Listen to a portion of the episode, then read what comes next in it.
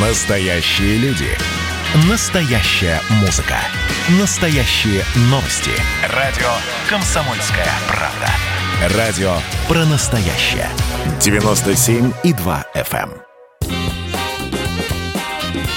эм. Был бы повод. Здравствуйте, я Михаил Антонов, и эта программа «Был бы повод». 24 июня на календаре. И рассказ о событиях, которые происходили в этот день, но в разные годы, ждет вас сегодняшней передаче. 1941 год, 24 июня. На второй день Великой Отечественной войны в газете «Известия» печатается текст стихов Василия Лебедева-Кумача «Священная война». Буквально на следующий день после этого руководитель армейского ансамбля Александр Александров пишет на слова «музыку».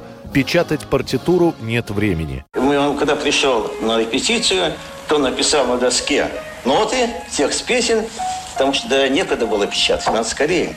А, а товарищи все у себя писали эти ноты и слова и быстро выучили. Репетируют священную войну всего один день, и уже 26 июня на Белорусском вокзале одна из не выехавших еще на фронт групп краснознаменного ансамбля песни и пляски СССР впервые исполняет священную войну. По воспоминаниям очевидцев, песню в тот день исполнили пять раз. По разу на каждый эшелон, который в тот день уезжал с вокзала на фронт.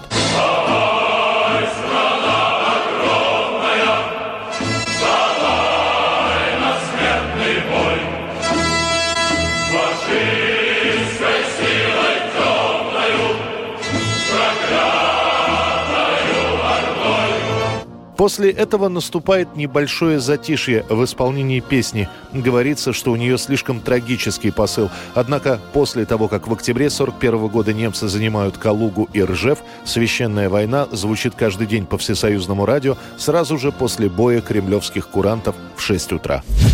1945 год. Под проливным дождем, который не испугал собравшихся, в Москве проходит первый послевоенный парад победы в честь завершения Великой Отечественной войны и разгрома фашистской армии. На трибуне Сталин и другие члены советского правительства принимает парад Жуков, командует парадом Рокоссовский. Оба маршала объезжают выстроившихся солдат на конях.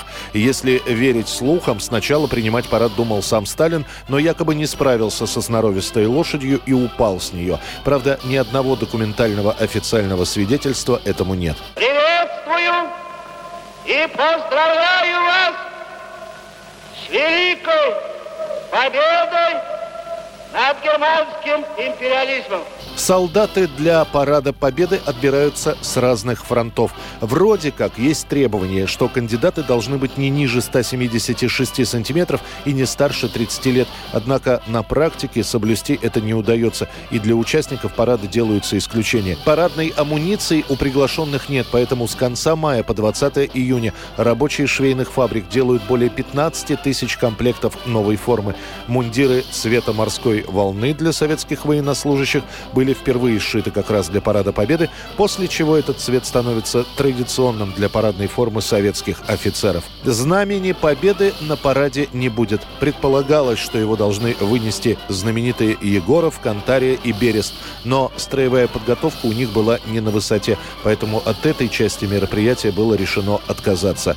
Самое запоминающееся – бросание немецких штандартов на брусчатку Красной площади. К подножию мавзолея брошены 200 200 знамен и штандартов разгромленных немецких войск. Некоторые из знамен были еще довоенными, что, впрочем, никак не отразилось на торжественности и значимости момента. Вечером тысячи огней зажгла Москва в честь победителей. До поздней ночи на улицах и площадях продолжался праздник. 1982 год, 24 июня. Советский Союз продолжает проводить космические полеты из смешанных экипажей. На кораблях серии «Союз» уже побывали в космосе представители Монголии и Венгрии, Чехословакии и ГДР, Вьетнама и Кубы. Летом 82-го в состав советской делегации включен первый представитель капиталистической страны Франции. Вместе с Владимиром Дженебековым и Александром Иванченковым в полет отправляется Жан Жан Лужак Мари Кретьен. Я думаю, что я не знаю достаточно слов на вашем языке для того, чтобы сказать, что я создавал во время в течение этих двух лет здесь. О том, что французы тоже хотят в космос, начинают говорить еще после визита в Советский Союз генерала Деголя в 1966 году. Однако совместный полет удается организовать только через 15 лет.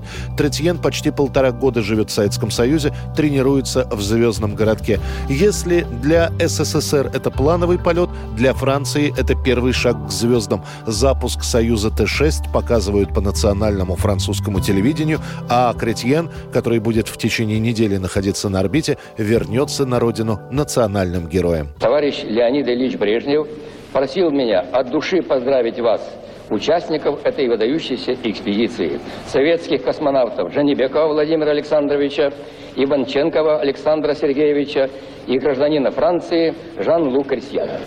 24 июня 1990 года в Лужниках проходит последний концерт группы «Кино» с участием Виктора Цоя.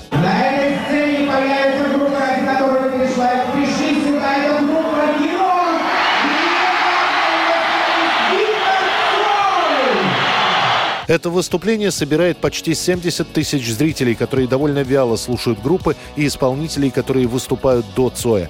Концерт преподносится как сборный из разных исполнителей, но даже знаменитую и популярную в то время песню «Альянса» на заре, вместо того, чтобы подпевать, зрители слушают практически молча, а в перерывах скандируют «кино», кино. Но это не сольный концерт группы, и кино выходит лишь на последние 45 минут, в течение которых Цой споет 7 песен. «Звезду по имени Солнце», группу «Крови», «Пачку сигарет» завершает выступление песня «Перемен». В финале Цой последний раз обращается к своим поклонникам. Всего вам доброго. Я думаю, что летом мы запишем новый альбом. Осенью появимся. В смысле, начнем снимать новый фильм, а зимой, я думаю, вы все это увидите. Спасибо большое, что вы все сюда пришли. До свидания. Спасибо. После концерта Виктор Цой отправляется на отдых в Юрмалу, чтобы готовиться к записи нового альбома. До смертельной аварии остается чуть больше полутора месяцев.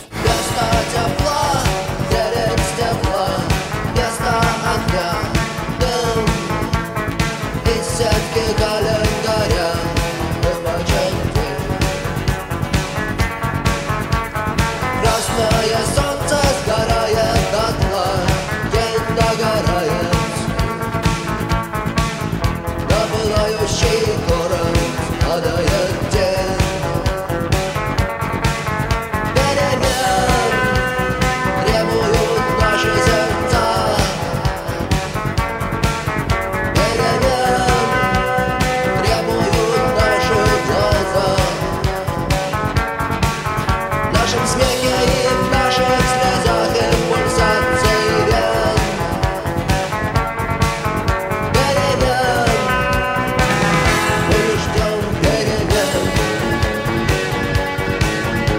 Это была программа «Был бы повод» и рассказ о событиях, которые происходили в этот день, 24 июня, но в разные годы. Очередной выпуск завтра. В студии был Михаил Антонов. До встречи. «Был бы повод»